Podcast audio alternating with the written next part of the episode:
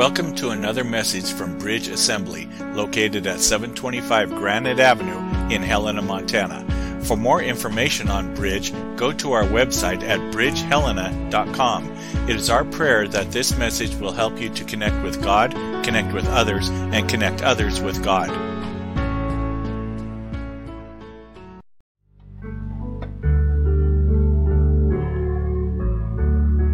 Father God, as we hold on to your promise today, Lord, that encompasses so much. So within that, Lord, we glorify you, we exalt you. We lift your holy name on high. We shout it from the mountaintops.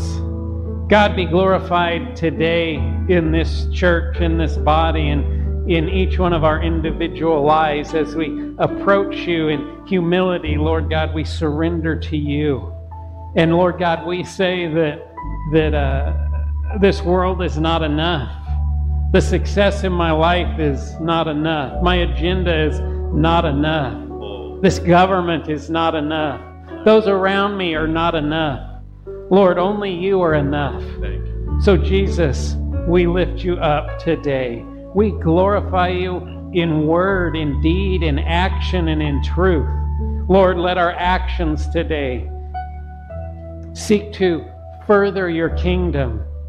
Let our words today echo the praises that are going on in heaven right now. Jesus, we do surrender ourselves here today to you fully, that we may experience you in a in a powerful way, and for some of us in a whole new way, in a bold way, but also in a safe way. Jesus, it's once again all about you. We come to the cross. Yes.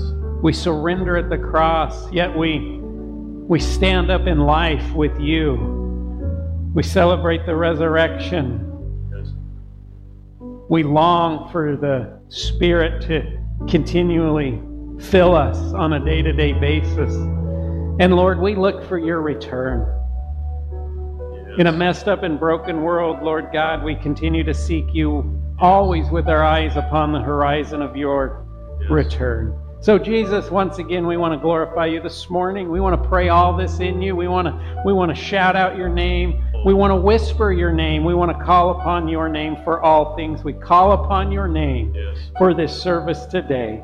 We pray this in your name, Jesus. And everyone said, Amen. You guys can grab a seat. Oh, it must be Labor Memorial Day.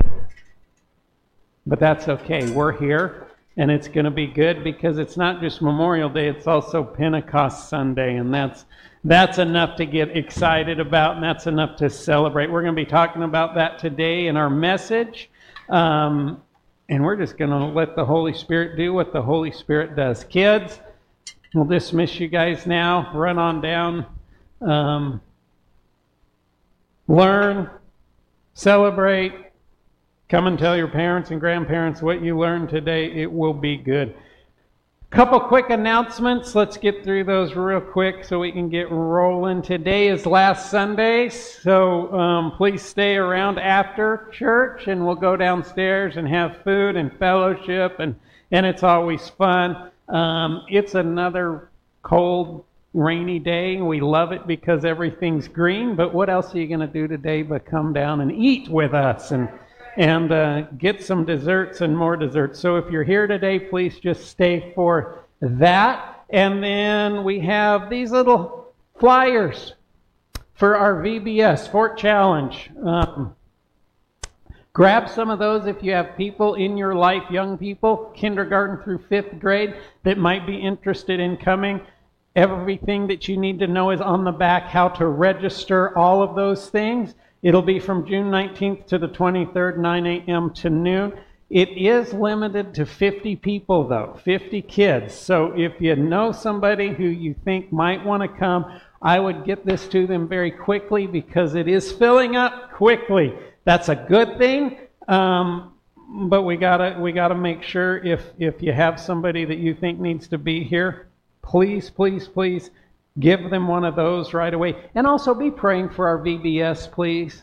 Just pray for it. Um, Pray now for the workers, for the kids, for the hearts of the kids, for the kids that um, potentially might take the good news back into their families. We don't know who's going to show up. You don't know what they're coming out of. So let's just be in prayer about all of those things. Hey, let's even pray for good weather on that day. Just let it rain up until that day, and then for that week, let's have nice, nice weather. Amen. I think that's pretty much all the announcements. Quick legal update, legislative update, not legal, legislative.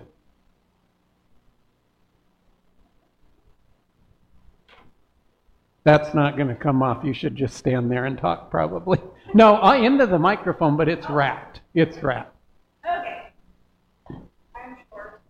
Um, Me too.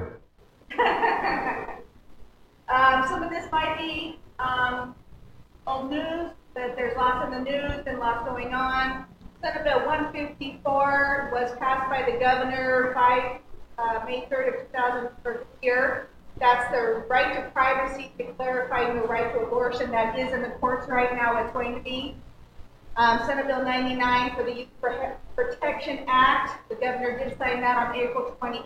It is in the courts also. House Bill 359 prohibit minors from attending drag shows. The governor did sign that on May 22nd. Yes, that's a win for us, and I'm sure it's going to court. It's just not out. Um, House Bill 234, revised dissemination of obscene materials to minors. Governor signed that on May 10th. And that um, takes all of the accountability away from the library staff. The obscenity materials are still in our libraries, and we do have some in Helena. We need to fight for our kids because our staffing at the schools are not. House Bill 575 prohibit abortion of unborn viable children. The governor signed that on the 3rd of May, and that was in the court Menahan on the uh, 23rd. And the House Bill 721 restricts unborn children from dismemberment abortion. This one also had a mother's life exception in it. And the governor signed that on May 19th, and that's also at Court Menahan's this last, uh, on the 23rd. And those both have the amendment for the mother's life. So we need to keep praying. Um, the state of Montana does not recognize the unborn as a person. It's only the woman that's considered. So we need to keep praying. All right. Thank you for that update. Um, giving, four ways to give, of course. Always four ways to give. Give online, bridgehelena.com. You can also register for the VBS. You can do all that as well as through our app. If it's easier to text to give, you can text the amount you want to give to 84321. There's the good old giving boxes. We love our giving boxes, or you can mail it to 725 Granite Avenue, Helena, Montana. Um, designate if you want. If you want to give, remember you give your your tithe is your, your biblically it's your 10%. It just comes into the storehouse. But on top of that, you can give an offering, and in that offering, you can designate that offering if you want it to go to a specific missionary or a specific ministry within this church. Designating is always a great thing. Amen? All right, you guys ready to get rolling on this Pentecost Sunday? Because I am. I'm ready to go. Let's pray and then we'll get started. Father, once again, we, we are glad to be in your house this morning. Oh, Lord, what a great time to be in your house. Lord, we look out, we listen to the news, we read social media, we look at all the craziness going on, but man, when we come before you, when we come into your house, we understand just how amazing you are and how good it is to be here. So, Lord God, be glorified in, in the words that are spoken today. Lord, open up our minds, open up our eyes. Holy Spirit, illuminate these scriptures today so they, they take hold, that they have a greater meaning to each one of us. Help us in our understanding of Pentecost and you, Holy Spirit. Help me to speak only what you desire me to speak. Shut my mouth with everything else. And once again, I ask you, Holy Spirit, don't let anybody leave here today the same way that they walked in. We pray this in the mighty name of our King and Savior, Jesus Christ. And everyone shout it out one more time. Amen. Amen. Well, we're just going to jump in. We're going to just get started. How do you guys like that? You got your Bibles? You got your Bibles, hold them up. If you got your phone on your Bible, hold it up. Look at all these paper Bibles. We love the paper Bibles, but the phone Bibles work just as well. In your Bibles, this is going to be a shock that it's Pentecost Sunday, and I ask you to turn to the book of Acts, right? Of course, we're going to be in the book of Acts. We're going to go book of Acts, chapter 2. We're going to start in verse 1. Get your Bibles ready, get them opened, underline. Um, write in your paper Bibles are great because you can write in them. Man, a, a Bible that is written in and highlighted and underlined, that's a good Bible. Bibles aren't supposed to look brand new, are they? If they look brand new, get in it, get your fingers on it, crease the papers, wrinkle it, write in it, do all those things. It's awesome. Here we go. Acts chapter 2, verses 1 through 4. You guys will recognize this. When the day of Pentecost arrived, they were all together in one place, and suddenly there came from heaven a sound like a mighty rushing wind, and it filled the entire house where they were sitting. And divided tongues as of fire appeared to them and rested on each one of them, and they were filled with the Holy Spirit and began to speak in other tongues as the Spirit gave them utterance. In Scripture, as we're reading through the Gospels and then we get into the book of Acts and we come to this point, we have now come to a monumental point.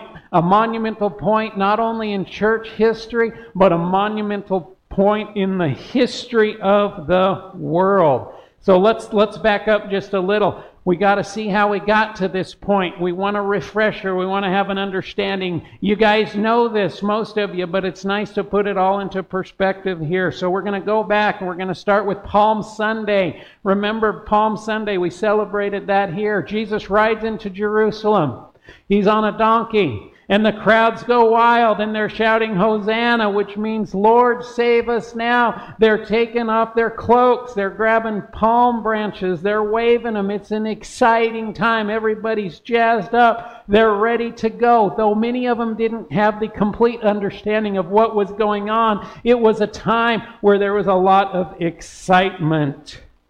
Four days later, it's what's known as Maundy Thursday. And this is where Jesus holds the Last Supper. Remember, he holds the Last Supper and, and he told the disciples, hey, let's do it in this upper room. It's going to be great. He gathers them together. He starts doing the, the Last Supper, which was the Passover meal. And, his, and the guys around him are like, Jesus, I don't know, he's doing it wrong. This isn't how we've always done it. What's going on? And, and Jesus was doing something new, and it was a wonderful thing, and a lot transpired during the Last Supper.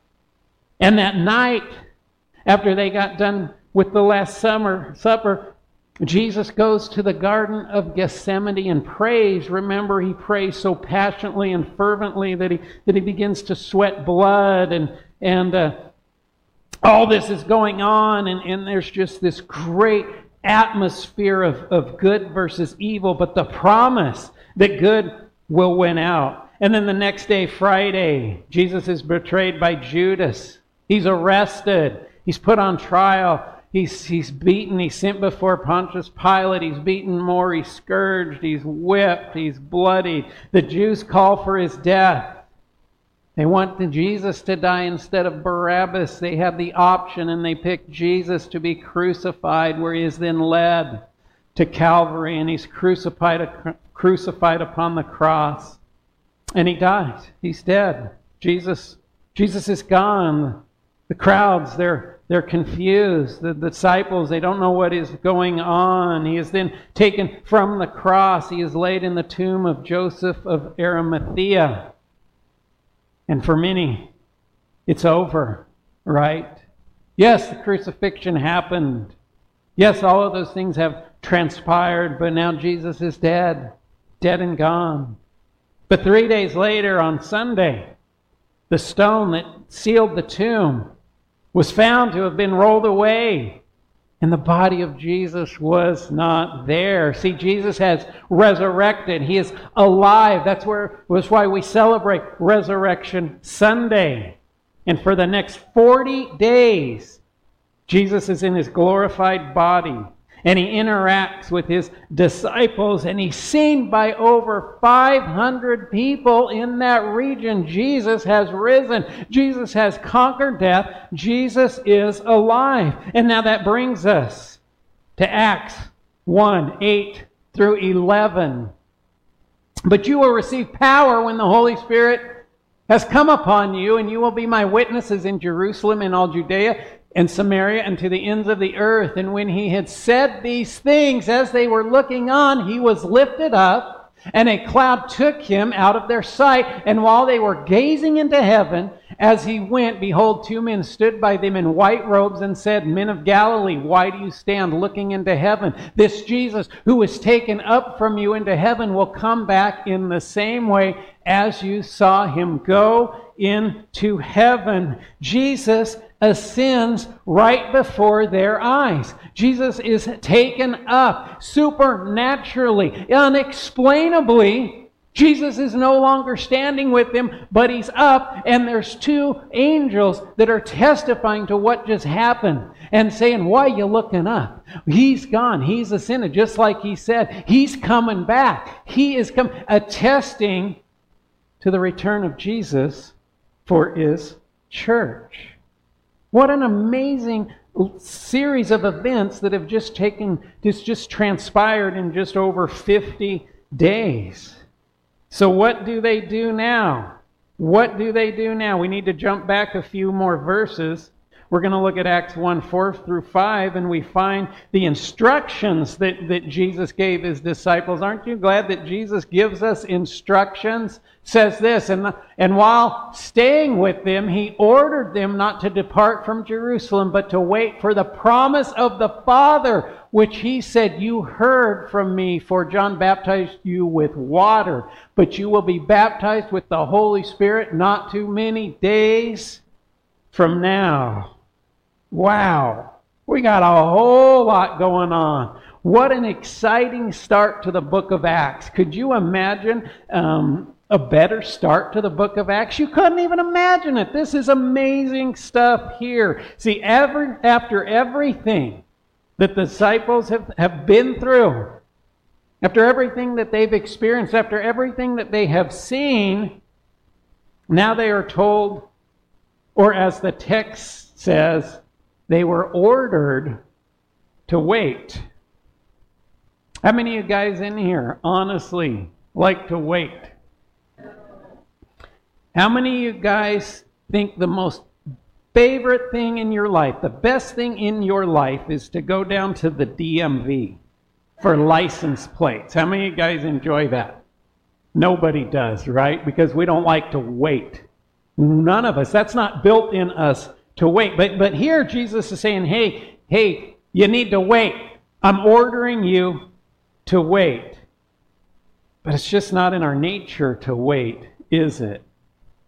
But when we look at something like this, when Jesus is ordering them to wait, telling them to wait, encouraging them to wait, it's different. It's totally different because this is massive and this is life changing. Wait for the promise to be given. Wait for it to be poured out. Wait for it to be delivered. How many of you guys know if Jesus tells you to wait for something that you got for you, it's a good idea to wait. Boy, they didn't have they didn't have phones, they didn't have computers, they didn't have all these distractions back then, but I'm betting it was just it was hard for them to wait as well. We've got a lot more things going in our life. So if Jesus tells us to wait, we're usually off Googling something on how we could get it done faster. How do I make my prayers happen faster? I don't know. I've never Googled that. Maybe I'll Google that and see what it says. Hopefully, it'll be backed up with scripture, but probably not. It'll give you a list of five things to, to help your prayers to be realized in a quicker way, but God doesn't do things like that. God's not into quicker, God's into appropriate.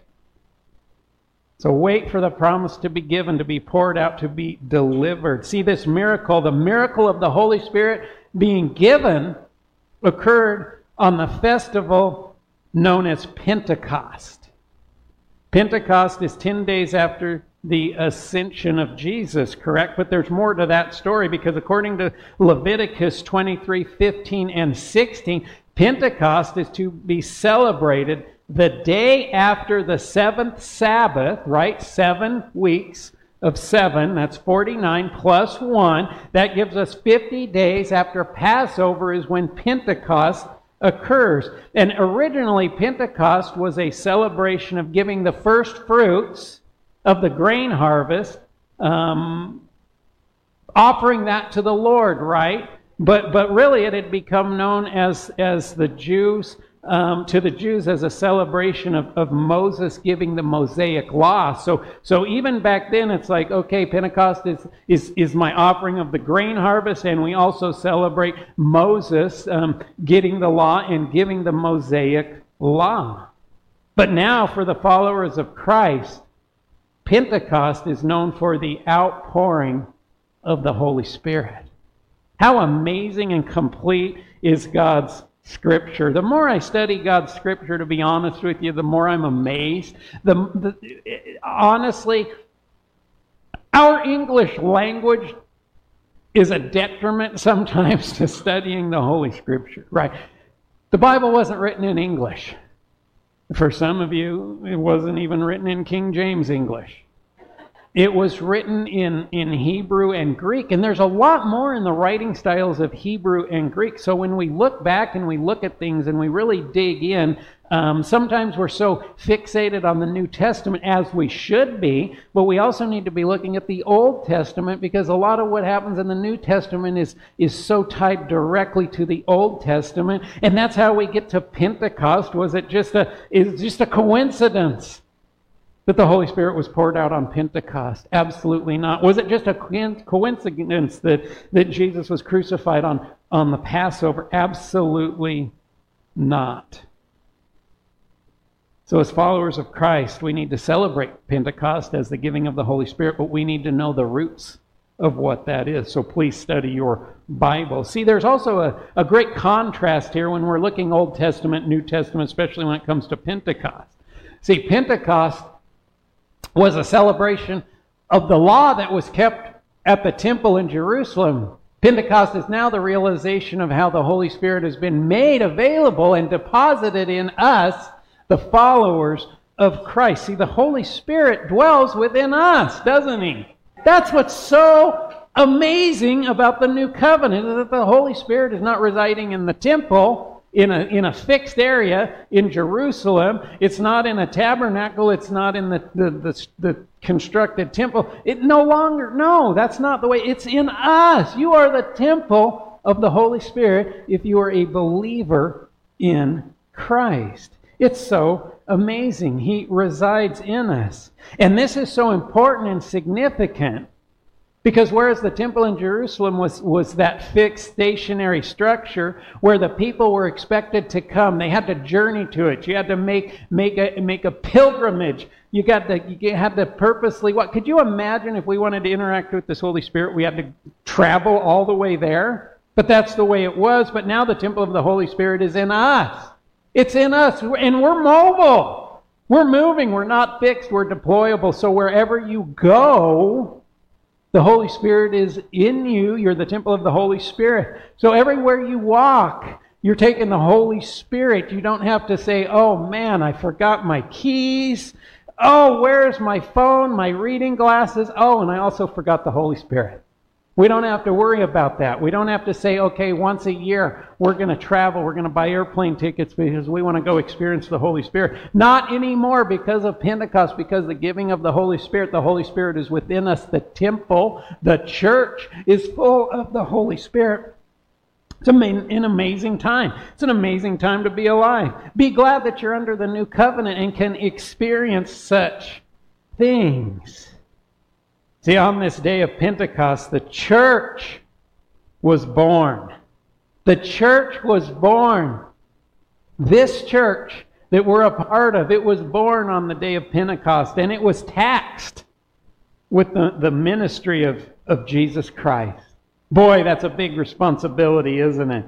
Oh, Jesus has given us the job. He, he's saying, hey, you're the church. These are the things you need to do. Can we do it on our own? Absolutely not. God the Father knew that. Jesus especially knew that, hanging out with people for, for three years of ministry and 30 years of his life. He knew that, that people weren't going to be able to do this on their own. So the Holy Spirit was given. And the commission of Jesus himself was not to stay, was not to make ready because people were coming to see you. It was quite the opposite. It was to go Jesus commissioned us. He told us, you guys need to go. See, there are so many reasons and there are so many benefits as to why the Holy Spirit was given to us. All of these reasons, all of these benefits are available to us and, and they're amazing. See, the Holy Spirit testifies to the person of Jesus. People sometimes say, Boy, I just don't know who Jesus is. Let's debate who Jesus is. Let's talk about who Jesus is. Let's, let's look at all these different books man has written about the person of Jesus. You don't need to do all that. You know why? Because it's the Holy Spirit who testifies to who Jesus is. And the Holy Spirit will always testify that Jesus is the only begotten Son of the Father. It's amazing. Listen to the Holy Spirit as he testifies to the person of who Jesus is. Then you don't get all messed up. You don't get in error or anything. But the Holy Spirit is also the comforter. Anybody need comfort in here through this amazing life, this easy, breezy kind of life that we live? Life ain't easy. We go through things. And we have a comforter for those things. And it's the Holy Spirit. The one that we need to be seeking comfort in is the Holy Spirit and only the Holy Spirit. Unfortunately, people can, can seek comfort in other things, in different addictions and drugs and, and, and encounters and all that. They're seeking comfort in this life, but it always fails, doesn't it? It always fails. The only way to, to truly be comforted is through the Holy Spirit. But not only that, the Holy Spirit is our counselor. We all need counsel in our life. We talk about wise counsel. Seek God, godly and wisely counsel in your life, right? That is secondary to the counsel of the Holy Spirit. It's the counsel of the Holy Spirit we need to be seeking. And then when we're like, okay, I sought the counsel of the Holy Spirit, I'm going to seek counsel in a godly person. They're seeking counsel in the Holy Spirit. So you're going to hear it doubly from the Holy Spirit. So, so if you need counsel in your life, the number one thing is to seek the counsel of the Holy Spirit. And how do we do that? Well, Part of it's through prayer, but it's also through the Word because we know the Holy Spirit will never contradict the Word, right? Jesus spoke the Word. The Holy Spirit inspired the people to write the Word. He would never contradict himself. So, what we find in the Word, Holy Spirit inspired, that's good counsel. That's great counsel for each one of you. Holy Spirit also teaches us, right? He teaches us in so many different ways. I wish I could say that, that in my life, the Holy Spirit only teaches me in positive ways. That'd be awesome to be able to say, right? Oh, the Holy Spirit is just so great. He, he, he teaches me in all these positive ways, and He does but the Holy Spirit also allows me to fail in things so that I can learn, right? He allows me to go through trials and tribulations. He sees me through those things so that I can learn. If you are not desiring the teaching of the Holy Spirit, if you are not seeking education through the Holy Spirit, you're missing it. You got to allow Him in. Here's a good one that the Holy Spirit does the Holy Spirit convicts us. He convicts us. Conviction, Holy Spirit conviction is, is an amazing thing. Holy Spirit conviction keeps us out of so much trouble. Holy Spirit conviction allows us to understand why that is so much trouble. And even if we go ahead and step into that trouble, that conviction pulls us back from that trouble. Dave, you were talking about, yeah, there was a time in your life where, man, I don't want Jesus. Let me die. Just, just leave me alone. But that conviction, that Holy Spirit conviction, That loving Holy Spirit conviction pursued you. He wouldn't let you go. He wouldn't let you get too far. He was always wooing you back with conviction. It wasn't easy, right? There's something within me. Oh my gosh, my stomach is churning. My head is spinning. What is that? That's the loving Holy Spirit conviction in your life. Never run from the Holy Spirit conviction that is in your life. See, the, the Holy Spirit never condemns us. That's a man thing. That's an enemy. Satan himself loves to try to condemn us. Fellow man, our, our friends, those that are around us, they like to try to condemn us. Tell us all the things that we're doing wrong and why we're so bad. But the Holy Spirit is different. He convicts us. He allows us to walk with Him to understand why those things are actually bad. All the while, He's over there saying, I got a better way. Let me teach you. Let me counsel you. Let me comfort you. Let me testify to the person of Jesus. Never run from the Holy Spirit conviction.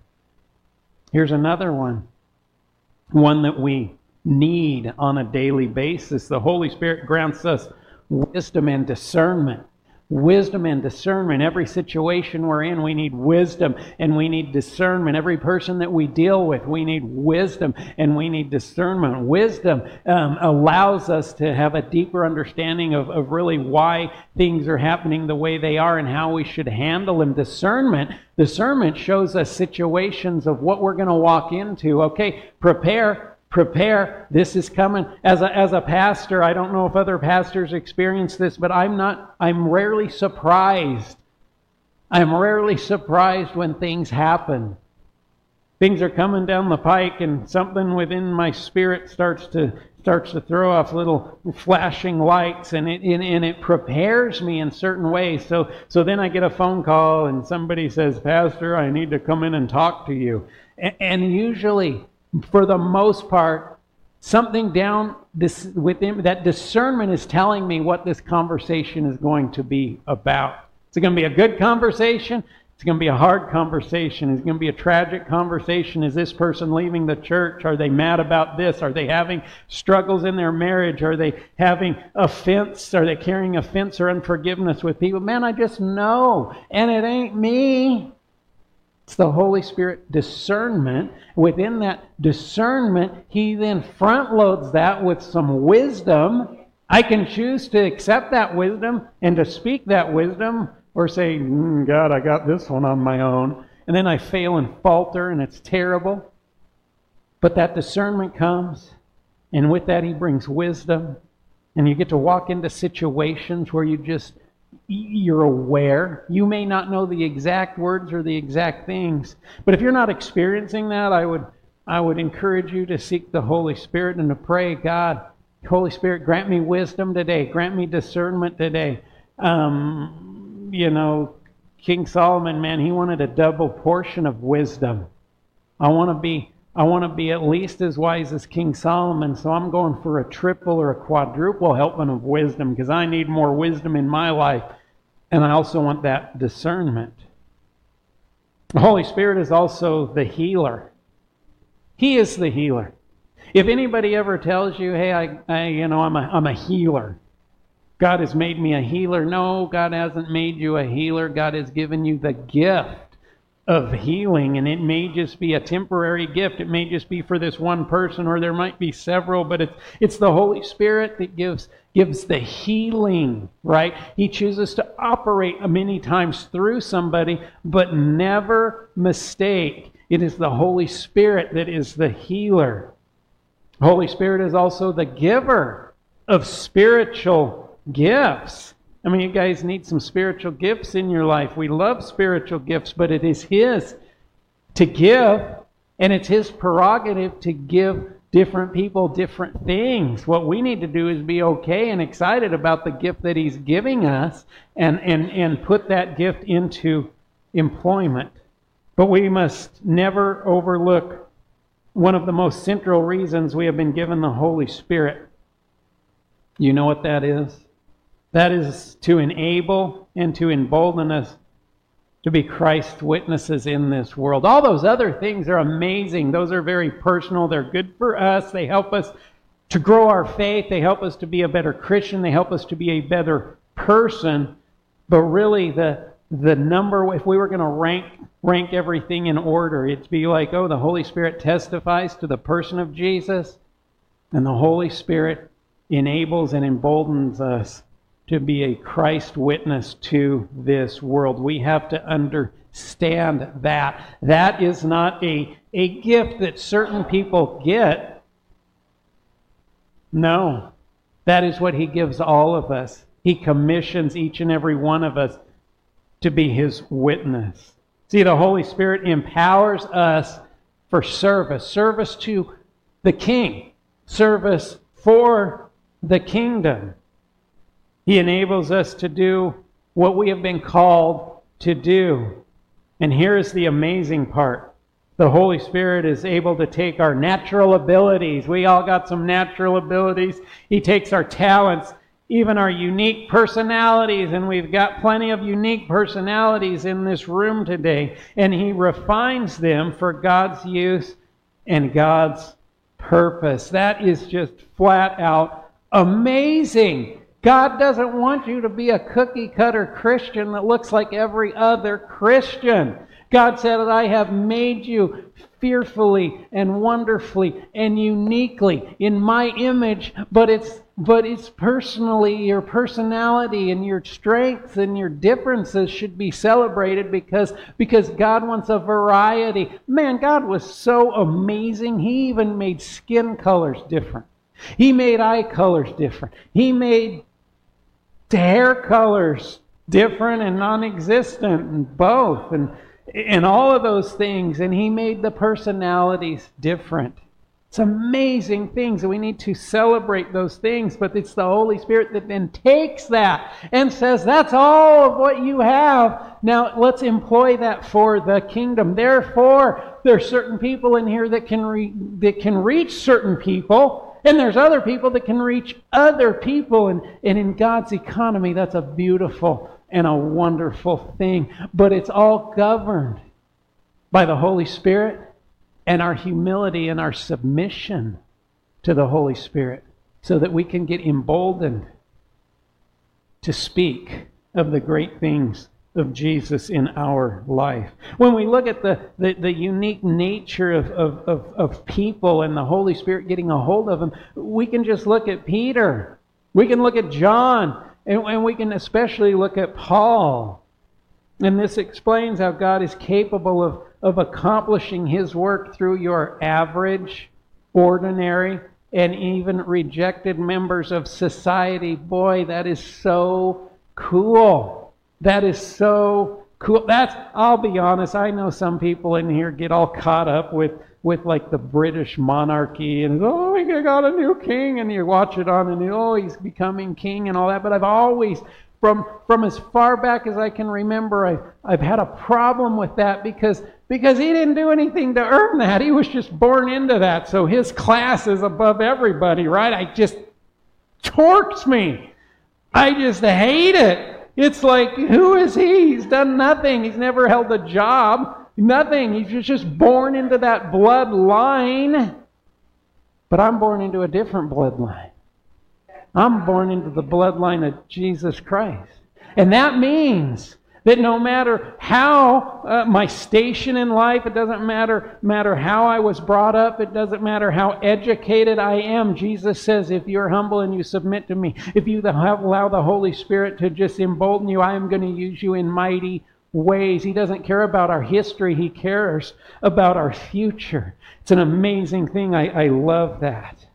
Because of Pentecost, because of the outpouring of the Holy Spirit, despite who you once were, regardless of what you might have been or done, in spite of the stubborn, hard headed, and sinful nature you used to live under, God not only has a desire to use you for His good, He has a plan to use you for your good. He had that plan way back before you were ever born.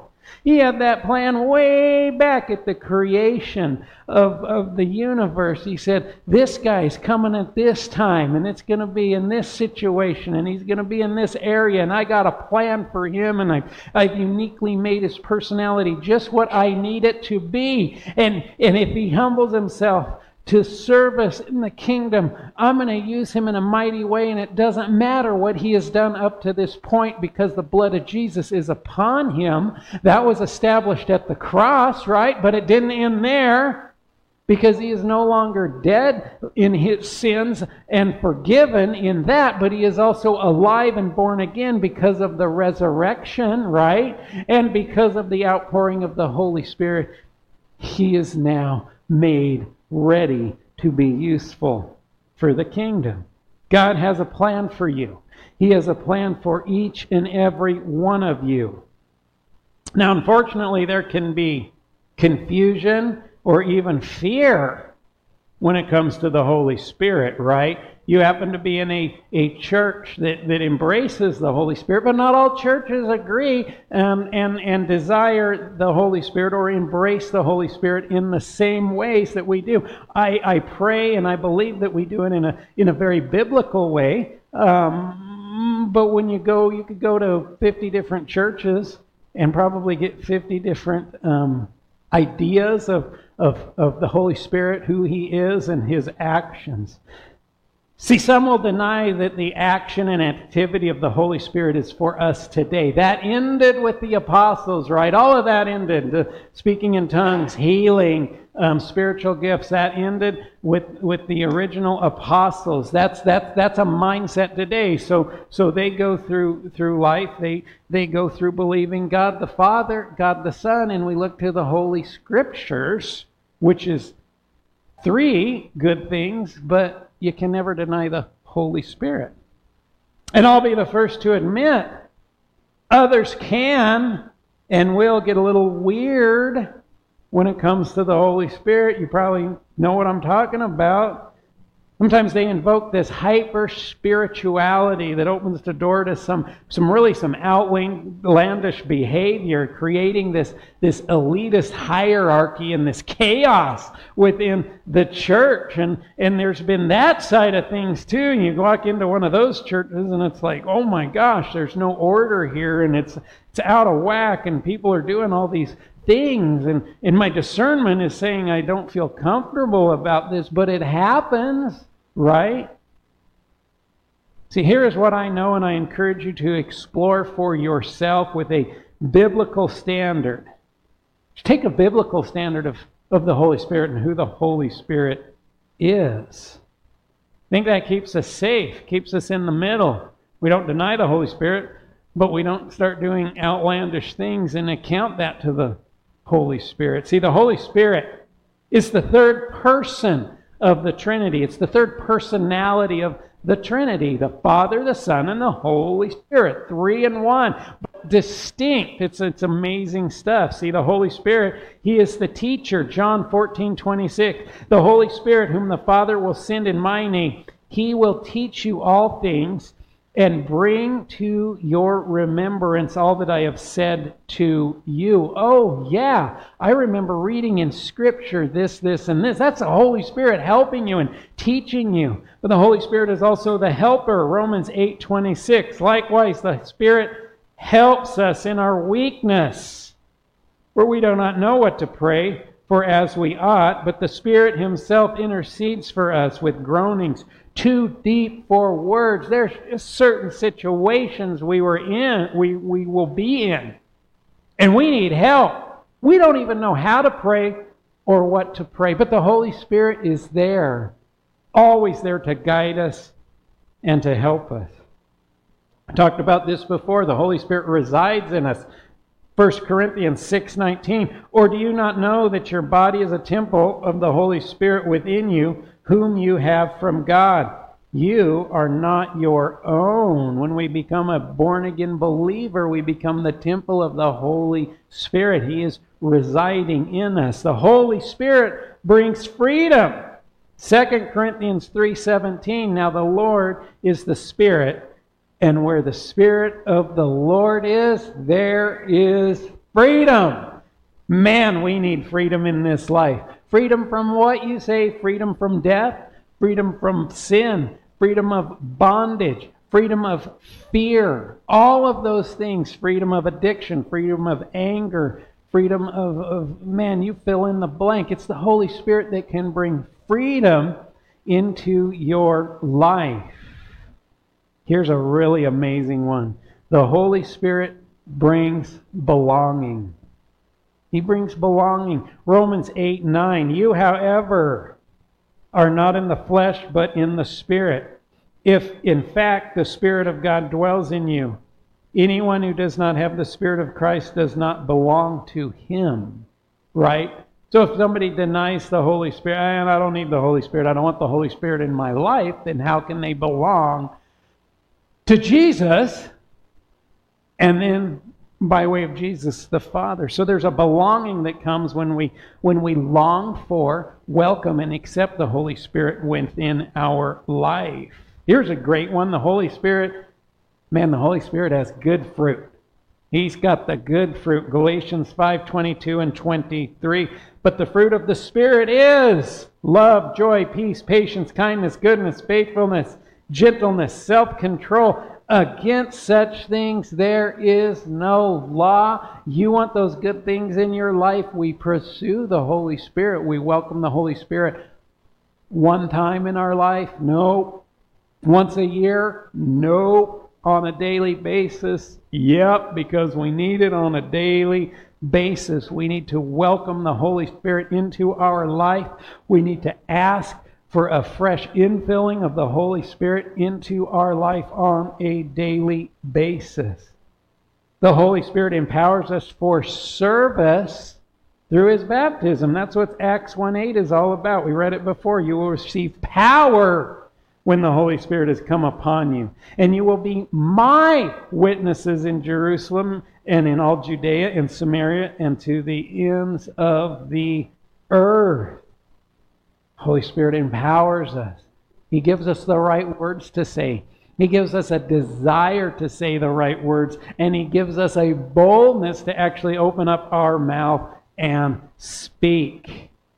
So let's resolve in our own lives right now that we take a biblical approach to the Holy Spirit and we don't swing either way to one side where we, no, that scares me, that freaks me out, we're going to keep that out, uh, to the other side where it's a free for all and people are hanging off the chandeliers.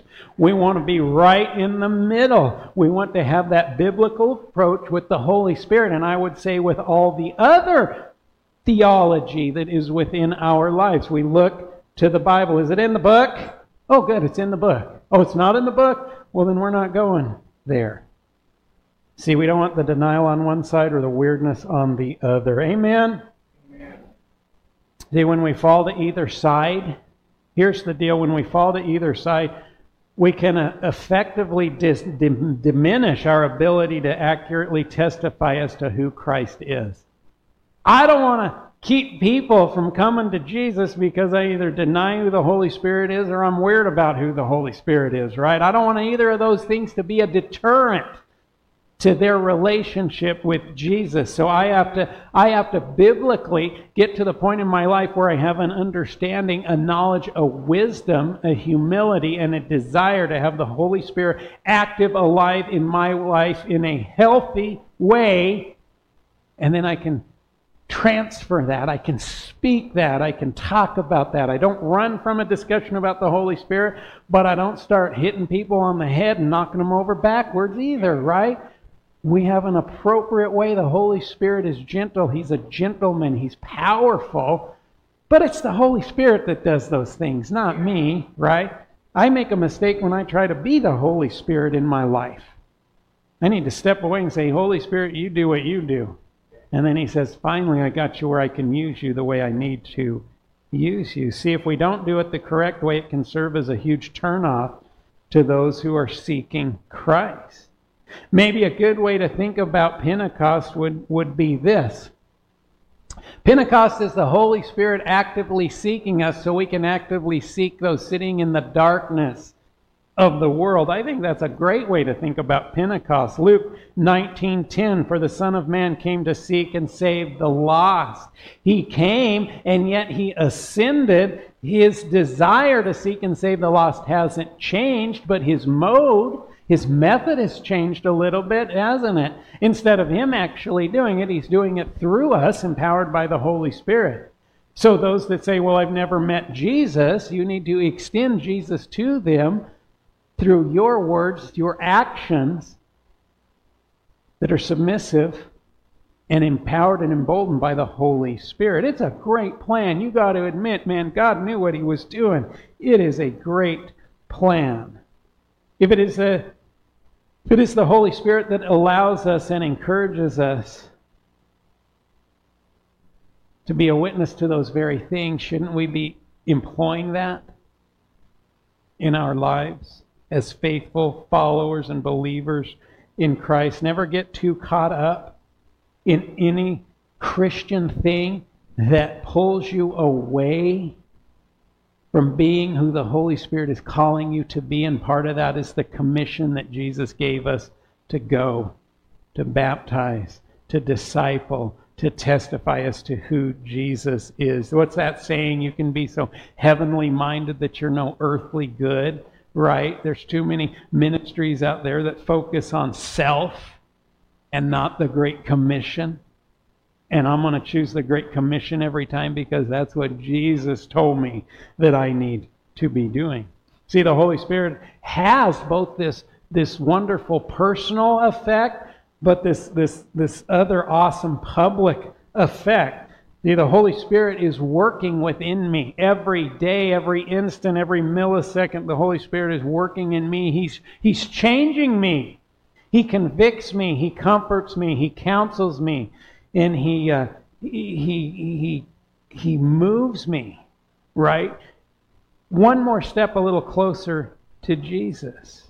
He speaks to me. He directs me in a very personal way. It's for me and, and he powerfully equips me for the good works of Christ, for ministry, and for, for missions in a very public way.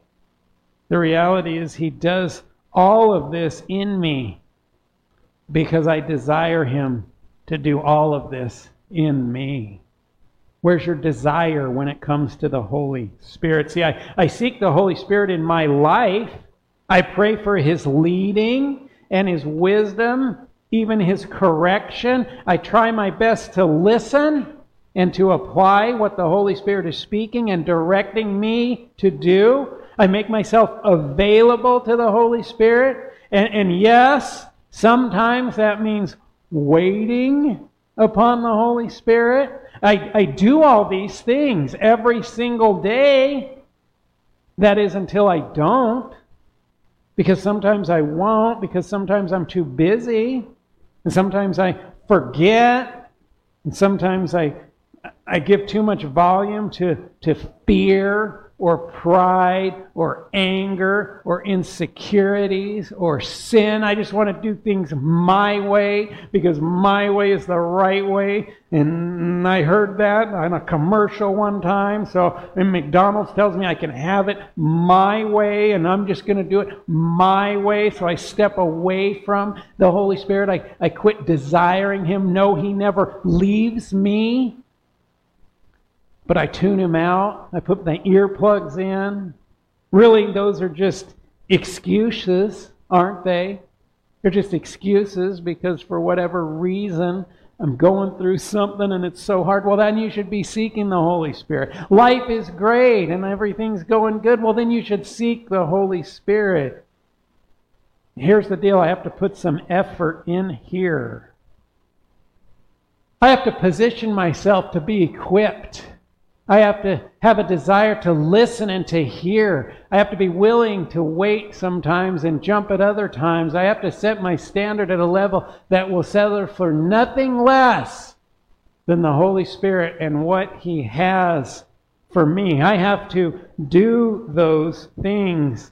Man, eh, Jesus never intended you to be the bump on the log Christian that just, oh, you you prayed the prayer and now Jesus take the wheel and you, you just do everything in my life. I don't want to have to do anything. Jesus says that's not the deal. I love you so much that we're going to do things together. You do need to position yourself. You need to ready yourself. You need to pursue Jesus as well as the Holy Spirit. See, for us today, ever since the Holy Spirit was poured out, ever since Jesus ascended, it's the Holy Spirit that we interact with. Oh, well, I, I believe I heard God speak. Yeah, that was the voice of the Holy Spirit. I believe Jesus was showing me, yeah, that was the action of the Holy Spirit. See, they're a trinity, they're three in one. We can't separate them, but we have to understand it's the Holy Spirit that we interact. Therefore, it's the Holy Spirit that we need to welcome into our life. He is God's mode of action in this world is God's mode of action in your life. The personal experience and interaction that we have with the Father and the Son is by way of the Spirit. Please understand that. Please embrace that. And our testimony that we share with others, it has power because of the Holy Spirit. Because what's the Holy Spirit doing? He's testifying as to who Jesus is. Holy Spirit will always point to Jesus. Man, he loves doing that. I bet if you said, Hey, Holy Spirit, what's your favorite thing? He's like, I get to testify and point to Jesus. I love that. It's a great thing. The birth of Christ was monumental.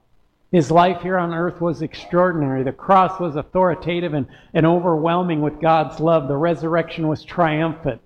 The day of Pentecost reveals the potential of the church. And I don't care what anybody says, Jesus' church right now today is full of unmatched potential.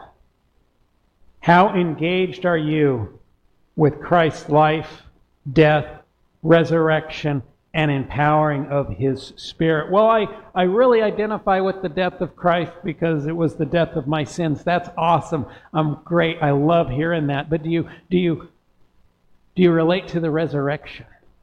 The life, the born again life. Yeah, yeah, skin was crucified, but Jesus lived. Are you are you are you into that too, man? Are you relating to that? Yeah, yeah, of course I am. Well then how about the empowering of the Holy Spirit? You can't separate him. You need them all. Jesus intends for us to identify with his life, his death, his resurrection, and the empowering of his spirit.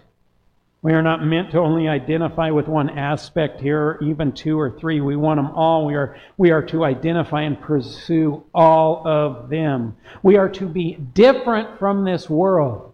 And the only way to be different from this world is to have the Holy Spirit in us. And that's what causes the difference. People don't like you as a Christian. It's not necessarily because of you, it's because the Holy Spirit that's in you. That's what they don't like. So, how different are you really from this world? That's an evaluation you got to take for yourself. How different are you really from this world? Maybe it's time to have a personal Pentecost, right? A personal Pentecost. Oh, I read about it. That was amazing. Boy, that would have been really cool to be there. Well, why don't you have a personal Pentecost? And not only that, why don't you have a personal Pentecost every day? How might that look? I must desire it. I must position myself. I must seek Him. I must place my trust in Him. I, I must openly, uh, openly receive Him. And if necessary, I have to wait for him.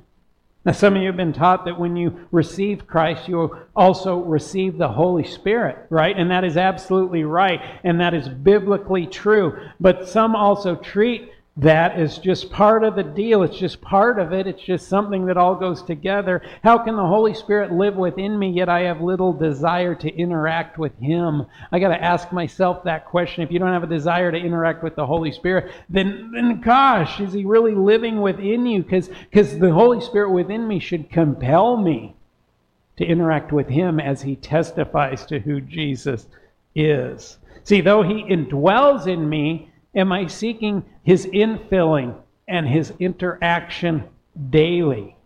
I, I remember when we were in missions and, and, and we would end up, man, we would end up in all sorts of crazy places and, and we would end up in crazy situations. And, and man, we have some great, great stories. And some of those times were, were just amazing. We were, we were watching God do some, just some amazing things, meeting needs, meeting our needs. Just, man, we didn't even know we had a need.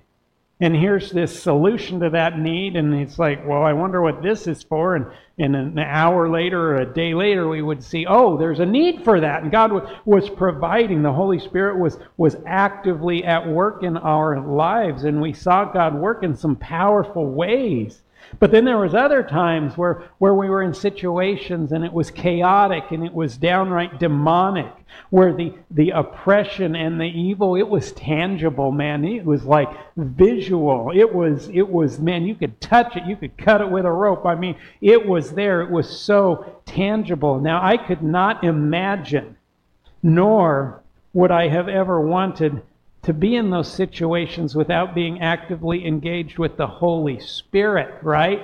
I wouldn't have wanted to be on the mission field and, and, and not been 100% humble and engaged in the Holy Spirit at all times. But why would my life today be any different than that? Because I was technically a, an appointed, fully appointed missionary, and now I'm just a pastor, so I don't need the same things. I absolutely need the same things. See, in those situations, I had to be overflowing with the Holy Spirit. I want to be overflowing with the Holy Spirit all the time. See, so we fast forward today. I'm older now, a little bit, and hopefully have been granted more wisdom. But I, I, I, love this one. I just love it. So, so the son saying, do, do I need the Holy Spirit to go to heaven? And he says, Son, you need the Holy Spirit to go to Walmart. Amen, Amen to that, right?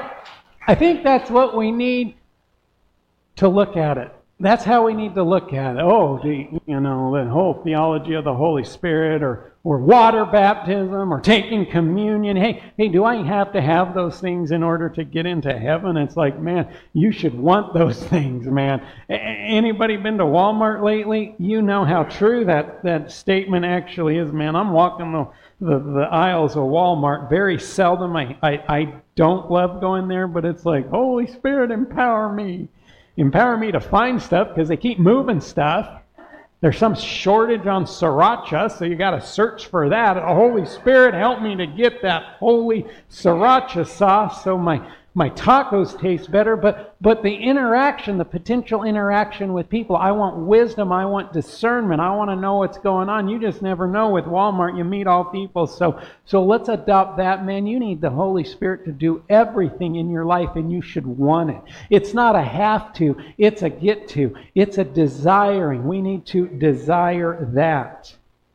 See, with that greater understanding, I know I don't want to do anything in my life, anything in ministry, anything in this church, without being full of the Holy Spirit, being guided by the Holy Spirit. The Holy Spirit granting me wisdom, the Holy Spirit granting me discernment, with the Holy Spirit granting me boldness. Why do you think I pray every single Sunday? I pray, Holy Spirit, allow me to say the things that you want me to and not the things that you don't.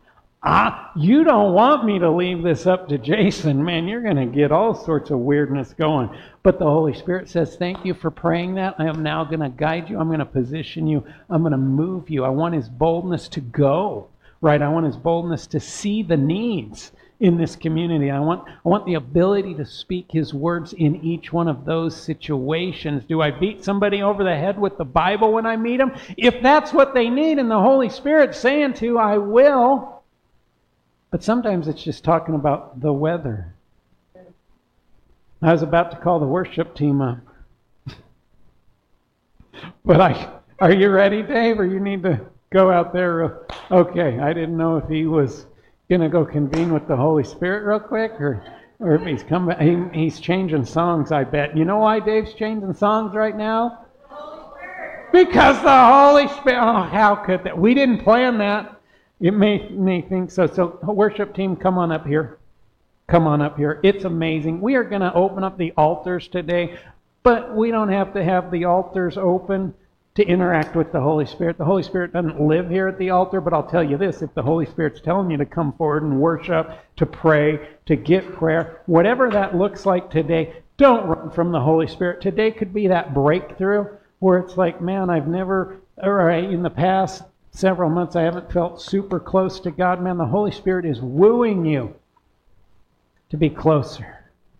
Holy Spirit's wooing you to take those steps. Maybe it's time we just humble ourselves. Man, if you're carrying around the burden of sin, however that looks, if you're carrying around um, offense or fear, unforgiveness, any of that, I bet the Holy Spirit's giving you a little conviction right now. What a great day, the day of Pentecost, the day we celebrate Pentecost, to, to forfeit that to Jesus and in return accept what the Holy Spirit wants to give you. So I would encourage you to cultivate a relationship with Jesus by way of the Holy Spirit every day. It's got to be every day. Amen. Did we change songs?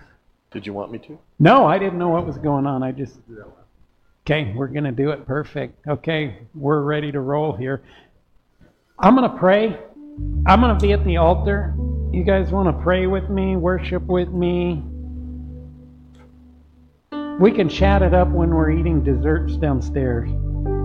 But if you want to pray, worship, encourage, edify, whatever, I would invite you guys to meet me at the altar today if you just want to let go. Let go of your life. Let go of the chaos. Let go and lay it down. And in return, get filled up. Man, when we when we were hanging around hippies. Man, there was a time in our ministry and in our life we would hang around. I mean, we're talking full on real hippies. Like they lived in school buses. They they didn't wash their hair very they didn't wash anything very often. And they smelled and they loved Jesus and it was awesome man they could all sing and we would go to different like music festivals with them and it was just enlightening to me but but they would always have a saying they would say man you just need a dose of the ghost and it's like, hey, that's pretty good because each one of us, every single day, we need to have a dose of the ghost. So if you're lacking, if you're dry this morning, let's get filled up together. Let's get empowered. Let's let's allow the Holy Spirit to testify to Jesus in a way that we can hear it in our lives. And then let's just do this and then let's go downstairs and let's continue to glorify Jesus and get all wrapped up in that. And let's let's take Jesus to the streets and, and let's allow him to change us and and let's just testify to who Jesus is through the power of the Holy Spirit. Amen. Amen. Everybody stand up. Let's pray. Father, what an amazing plan you had from the beginning. And Lord God, it's such a great plan, but it's also a personal plan for each one of us. Lord, I want to thank you for the plan that you've had for my life, Lord God, and the, the the, the influence of the Holy Spirit that, that has been and is now and will continue to be in my life, Lord. I want more Holy Spirit. If that's you today, just pray that. Lord, I want more Holy Spirit. Expand me. If I need to be expanded spiritually, not necessarily physically, but spiritually expand me so that you can pour more of your Holy Spirit anointing in me, Lord God. Help me to have the wisdom double, triple, quadruple wisdom as well as the discernment. Give me the boldness. Teach me, counsel me, comfort me. Do all of those things. Holy Spirit, I don't want to live this life apart from you or away from you because it's all about you, yes. Jesus, and the Spirit that you bestowed upon us because the Father's plan was just that. So, Jesus, be glorified. Father, your plan was perfect. We love the connected relationship with you because of Jesus. But Lord God, we want it all. So we want the Holy Spirit too. Yes. So we ask you now, and you will not hold back that hand.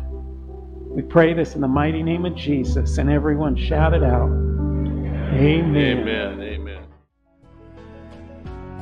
This concludes today's message. We hope you can join us next Sunday for services beginning at 10 o'clock a.m. at Bridge Assembly located at 725 Granite Avenue in Helena, Montana. For more information about Bridge Assembly, go to bridgehelena.com and we hope you can join us next Sunday with Pastor Jason Metz.